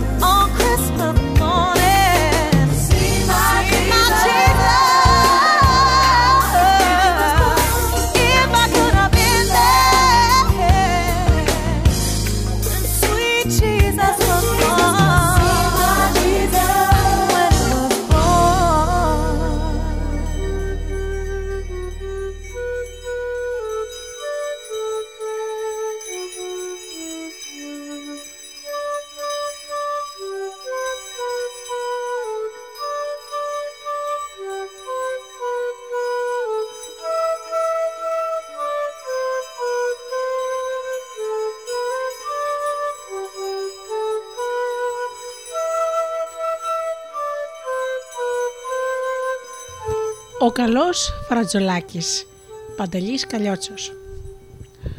Τη νύχτα της πρωτοχρονιάς ο Άγιος Βασίλης θα κάνει και σε εμάς μια επίσκεψη.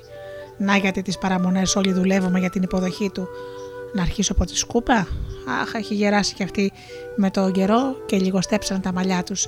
Αλλά τώρα μπαινοβγαίνει μες στα δωμάτια σαν να χορεύει. Το φαράσι τρέχει κοντά της να την προλάβει μαζί με το ζωηρό ξεσκονόπανο. Μόνο το σφουγγαρόπανο μοιάζει να σέρνεται πίσω κουρασμένο και βαργιστημένο. Πολλές δουλειές τι παραμονές. Πολλές δουλειές.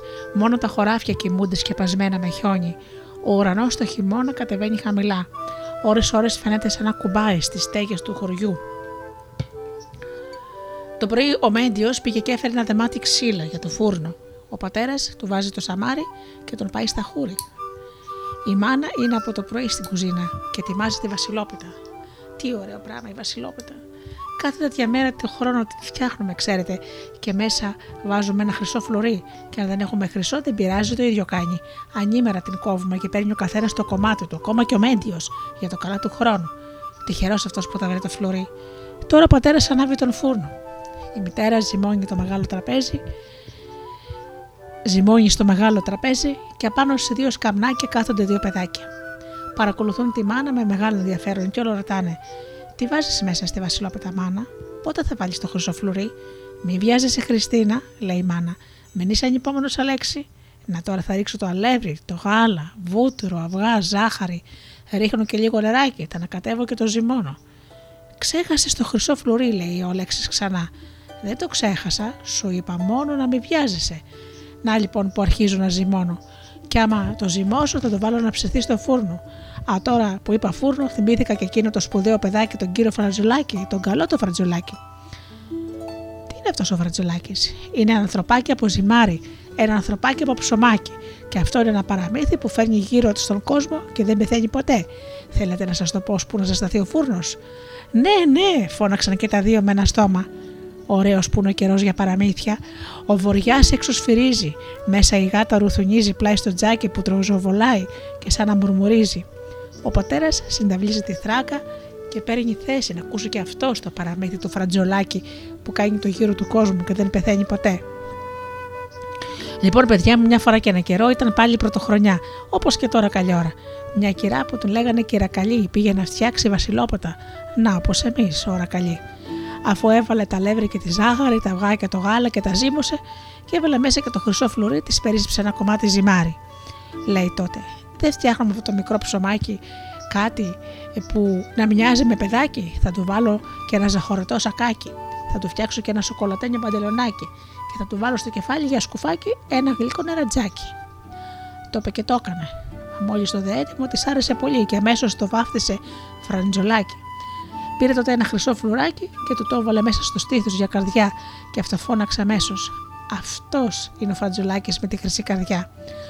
Τον έριξε τότε στο φούρνο για να ψηθεί μαζί με τη Βασιλόπιτα και όταν τον έβγαλε τι να δει. Είχε γίνει ένα καλό γλυκό και νόστιμο φραντζολάκι με ροδοψημένα μάγουλα που αμέσως άρχισε να χορεύει και να τραγουδάει. Είμαι γλυκό για φάγωμα, με λένε φραντζολάκι.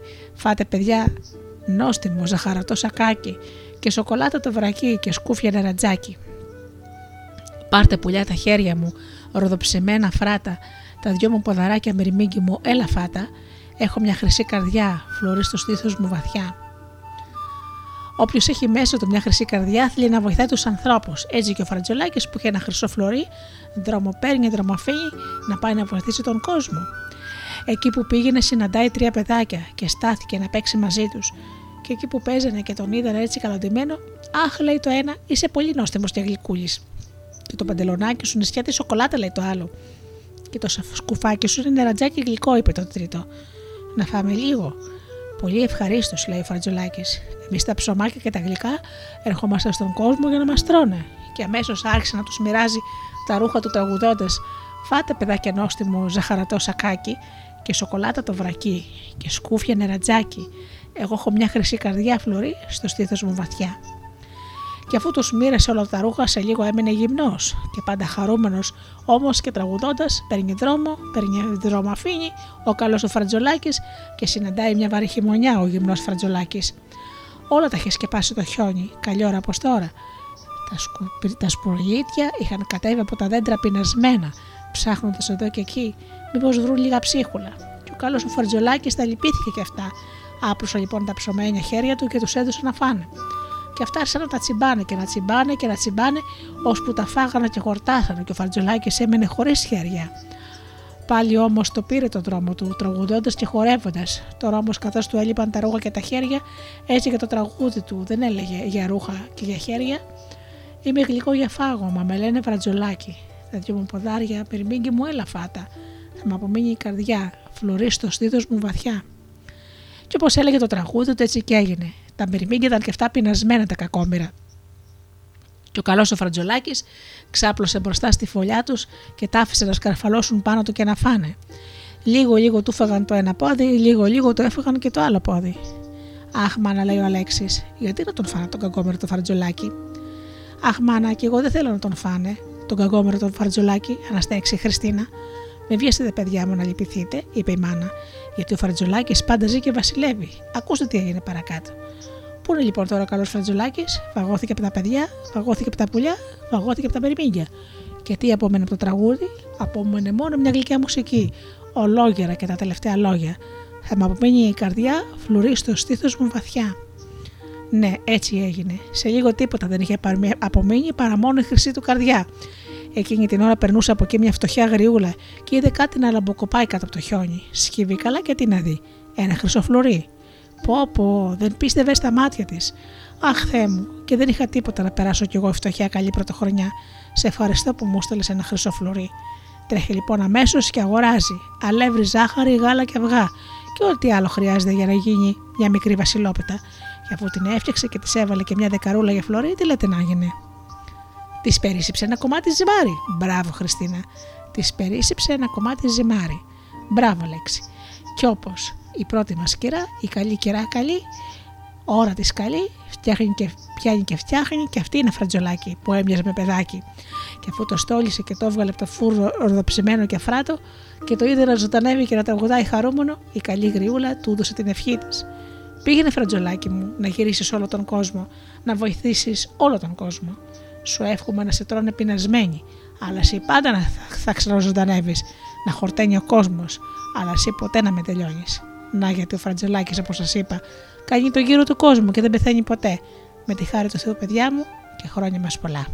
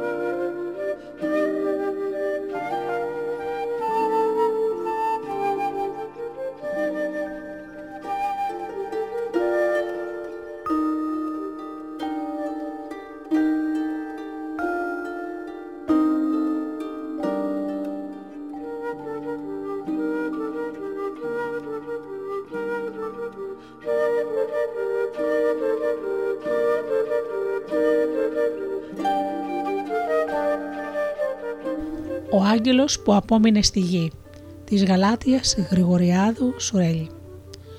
Μια φορά και έναν καιρό ζούσε στη γη ένα παιδί. Μια φορά και έναν καιρό ζούσε στο νερό ένα αγγελάκι. Το παιδί δεν γνώριζε τον άγγελο, ούτε ο άγγελος ήξερε τίποτα για το παιδί. Το παιδί ζούσε έξω από τη Βιθλέμ, σε ένα χάνι. Και ο άγγελος ζούσε το πρωί σε μια ηλιαχτίδα, το βράδυ σε μια σημαίνια κλωστή του φεγγαριού. Ο άγγελος ήταν καλός, καλός ανάγγελο, και το παιδί ήταν ένα κακό παιδί. Τίποτα άλλο. Ένα κακό παιδί. Και οι δύο εργάζονταν σε αυτόν τον καιρό πάρα πολύ. Το παιδί με γκρίνια, ο άγγελος με τραγούδι. Το παιδί, το παιδί είχε να υπηρετήσει πολύ κόσμο που έφτανε αυτές τις μέρες στη Βιθλέμ. Δεν σταματούσε από την ώρα που έσκαγε ο ήλιος σου αργά τη νύχτα. Πριν λαλήσουν τα κοκόρια, έπιανε τον κουβά και τραβούσε για το πηγάδι.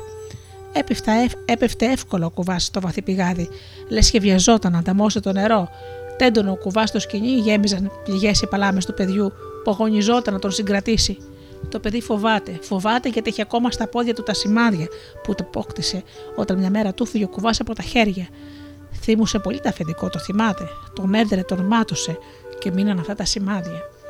Και ο κουβάς γεμάτος είναι βαρύς. Το παιδί υδρώνει, όπως σιγά σιγά τραβάει προς τα πάνω το σκηνή. Κάθεται λίγο να ξεκουραστεί και ύστερα πηγαίνει να πλύνει τις αυλές, να καθαρίσει τα τραπέζια του πανδοχείου, να καθαρίσει την κουζίνα. Φέρνει προς ανάματα και ξύλα από την αυλή, ανάβει τη φωτιά και δουλεύει, δουλεύει. Το αφεντικό έχει ξυπνήσει πια, κατεβαίνει κάτω, γκρινιάζει. Τίποτα δεν του αρέσει από αυτά που έκανε το παιδί. Το παιδί δεν μιλάει, έμαθε πια να μην μιλάει, μόνο να κοιτάζει τον ουρανό. Στην αρχή έκλαιγε, μα τώρα σκλήραινε η καρδιά του και έγινε κακιά. Παίρνει ξανά τον κουβά και τραβάει να ποτίσει τα ζωντανά και να τα ταΐσει. Αυτή η ώρα είναι η πιο όμορφη της μέρας. Κοιτάζει την γελάδα που έχει τόσο αγαθά μάτια. Έτσι θα ήταν και τα μάτια της μητέρας του, αν είχε μητέρα. Τρέχει, παίζει με το μοσχαράκι, κυνηγέται με τα κατσικάκια. Να, όπως τα έπαιζε με τα αδερφάκια του. Αν είχε αδελφιά. Κουβεντιάζει σοβαρά με το άλογο, όπως τα κουβεντιάζει με τον πατέρα του. Αν είχε βέβαια πατέρα. Γιατί το παιδί δεν έχει κανέναν. Έχει μόνο την κακία για συντροφιά. Κρεβάται στο πανδοχείο δεν υπάρχει για το παιδί. Κοιμάται στο στάβλο. Αγκαλιάζει την αγελάδα, χώνει το κεφαλάκι του κοντά στο άλογο, στριμώχνεται πλάι στο μοσχαράκια και τα κατσικάκια. Είναι σαν να έχει και αυτός οικογένεια. Και είναι τόσο όμορφο να έχεις οικογένεια. Τώρα που έφτασε τόσος κόσμος στη Βιθλεέμ μέσα στο χειμώνα, μες στο κρύο το παιδί κουράζεται πολύ. Αργά πηγαίνει για ύπνο. Ο φόβος του είναι να μην ξυπνήσει τα ζωντανά. Όλα κοιμούνται όταν φτάνει. Μόνο η γελάδα το περιμένει, όπως περιμένει πάντα η μάνα το παιδί της. Δεν αντέχει το παιδί να γδυθεί, δεν έχει δύναμη να βγάλει τα σαντάλια του. Κουλουριάζεται όπως είναι και αποκοιμιέται. Και μέσα στο βαθύ του ύπνο χαίρεται γιατί κλώτσισε ένα άλλο παιδί, γιατί κρυφά άνοιξε την κάνουλα και χύθηκε το κρασί, γιατί έκρυψε τα ρέστια από τη στάμνα που αγόρασε σήμερα, γιατί είπε ψέματα στο αφεντικό. Κοιμάται αγκαλιά με την κακία του και ευχαριστιέται. Ο Άγγελος. Το αγγελάκι πάλι αυτές τις μέρες δεν προλαβαίνει να κλείσει μάτι. Πάνε τα παιχνίδια που έκανα με τις ηλιαχτίδες, πάνε οι κουβέντες του με τις βραδινές, λεύκες και τις πηγές. Το αγγελάκι, όπως όλοι οι άγγελοι στον ουρανό, ετοιμάζεται για το μεγάλο βράδυ, το βράδυ που ο Θεός θα γεννηθεί κάτω στη γη. Τι ευλογημένη είναι αυτή η νύχτα, αναστέναξε ο ήλιος. Γιατί, ρώτησε παραξενεμένο το αγγελάκι. Γιατί θα δει το θαυμαστό μοναδικό αστέρι, το αστέρι του Χριστουγεννιάτικου. Το αγγελάκι ήθελε να ακούσει κι άλλα, του άρεσαν οι ιστορίες που λέγει ο ήλιος. Μα η ώρα είχε περάσει και τον περίμεναν οι άλλοι άγγελοι στην χοροδία. Μέρες τώρα μάθαιναν τους σύμβου που θα έλεγαν την Άγια Νύχτα. Το αγγελάκι τραγουδούσε γλυκά και έλεγε Το δόξα ψήσει Θεό και πηγή ειρήνη, εν ανθρώπης ευδοκία. Σταματούσε ακόμα και ο αγέρας να το ακούσει. Είχε πραγματικά αγγελική φωνή. Τραγουδούσε και αναρωτιόταν το αγγελάκι. Σε ποιο παλάτι θα γεννηθεί άργιο ο κύριος μας, σε κάποια σπουδαία πολιτεία, τι χρυσέ κούνιε του ετοιμάζουν οι άνθρωποι, ποιες τεχνίτρες τη φέρουν τώρα τα σκεπάσματά του, τι μετάξι θα στρώσουν το κρεβάτι του; Είχε αρχίσει να βιέρνει ο ήλιος. Οι τελευταίοι ταξιδιώτες έφταναν και τακτοποιούνταν στα σπίτια. Η μικρή πολιτεία της Βιθλέμ χώρισε τόσους που κανείς δεν φανταζόταν πως θα χωρούσε. Ούτε κρεβάτι, ούτε σκαμιά δεν έμενε άδειο. Το παιδί έστελνε τα πόδια του από την κούραση. Τα ματοφυλά του έκλειναν από την ίστα. Κουράγιο, σε λίγο θα έρθει η ώρα να ξαποστάσει πλάστα ζωντανά στη γωνιά του και είχε αρχίσει να γέρνει ο ήλιος. Οι τελευταίοι ταξιδιώτες. Πίσω από τις ελιές φάνηκαν ένας άνδρας και μια τιμόνια γυναίκα.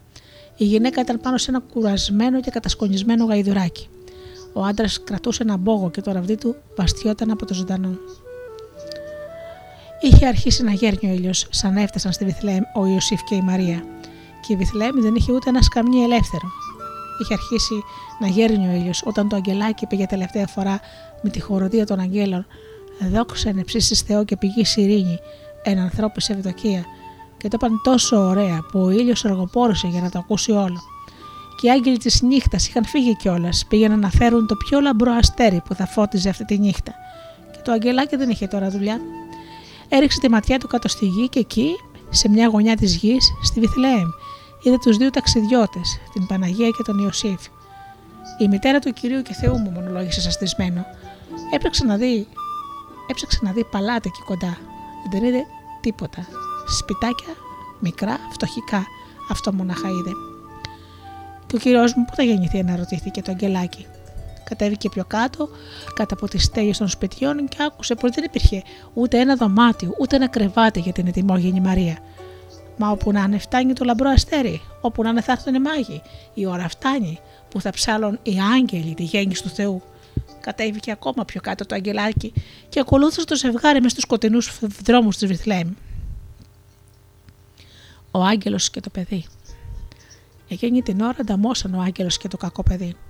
Το παιδί γύριζε κα- κα- κατάκοπο στο στάβλο που κοιμόταν. Σήμερα είχε κλέψει κι άλλα τάλιρα από το αφεντικό του και τους ταξιδιώτες. Σε τόση φασαρία, ποιο θα τον πάρει είδηση. Έσπασα και ένα κιούπι και είπε ψέματα, πως το έσπασε ο άλλος παραγιός. Καλά σκέφτηκε, καλά τα κατάφερα. Να, πάει τώρα να χωθεί πλάι στα ζωντανά του. Κάνει τόσο πολύ κρύο απόψε. Θα ρίξει και άχυρα πάνω του να ζεσταθεί λιγάκι. Από την κούραση περπατάει αργά, λες και σέρνεται στο ροσπροσμένο δρόμο.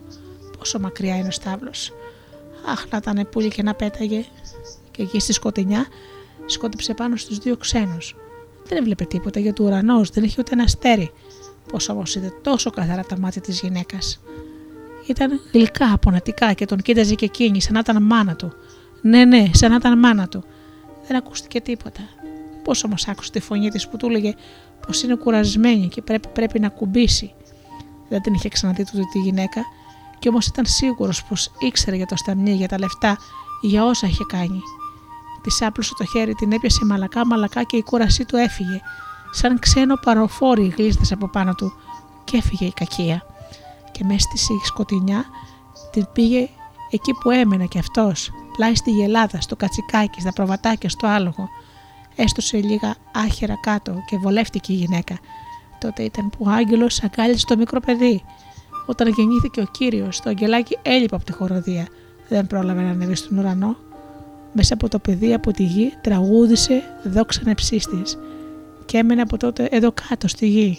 Και Όταν κάποιος κάνει αυτό που πρέπει, ακούει το αγγελάκι να τραγουδάει μες στην ψυχή του και τραγουδάει τόσο όμορφα. Να, σαν να είναι άγγελος.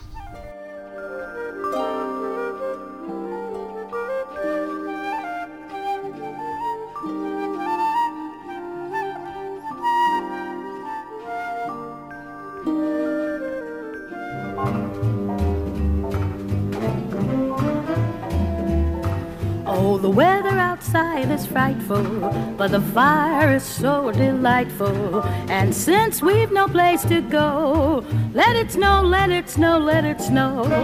It doesn't show signs of stopping, and I brought some corn for popping. The lights are turned way down low. Let it snow, let it snow, let it snow. When we finally kiss goodnight, how I'll hate going out in a storm. But if you really hold me tight, all the way home I'll be warm. The fire is slowly dying, and my dear, we're still goodbying. But as long as you love me so, let it snow, let it snow, let it snow.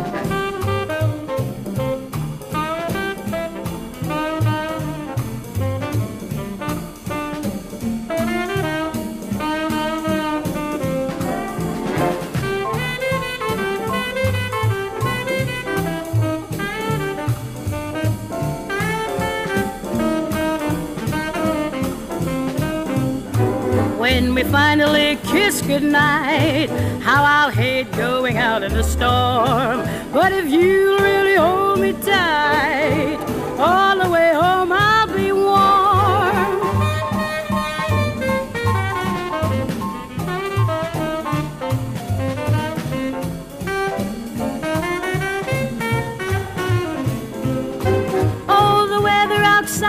frightful, but the fire is so delightful. And since we've no place to go, let it snow, let it snow, let it snow. It doesn't show signs of stopping, and I brought some corn for popping. The lights are turned way down low. Let it snow, let it snow, let it snow. When we finally kiss goodnight, how I'll hate going out in a storm. But if you'll really hold me tight, all the way home I'll be warm. The fire is slowly dying. And my dear, we're still goodbying. But as long as you love me so, let it snow, let it snow, let it Oh.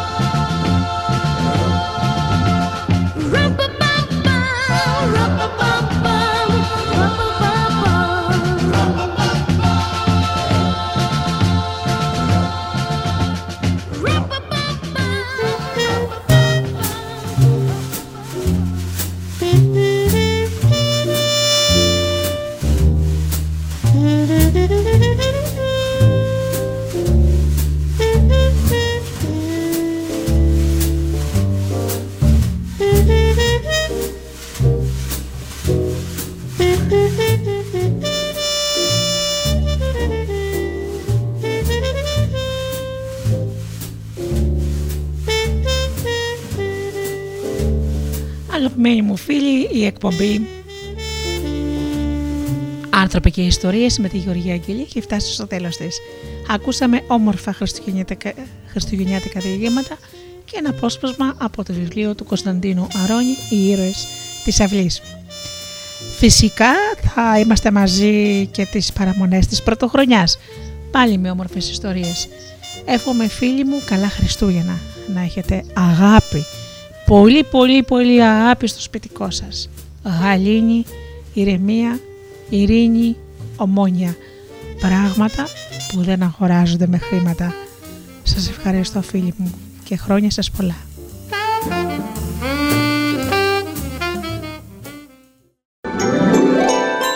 Μικρό ξωτικό, γιατί έχεις τόσο μεγάλα αυτιά; Για να ακούω καλύτερα, Studio Delta, Αγίε Βασίλη. Στούντιο Δέλτα.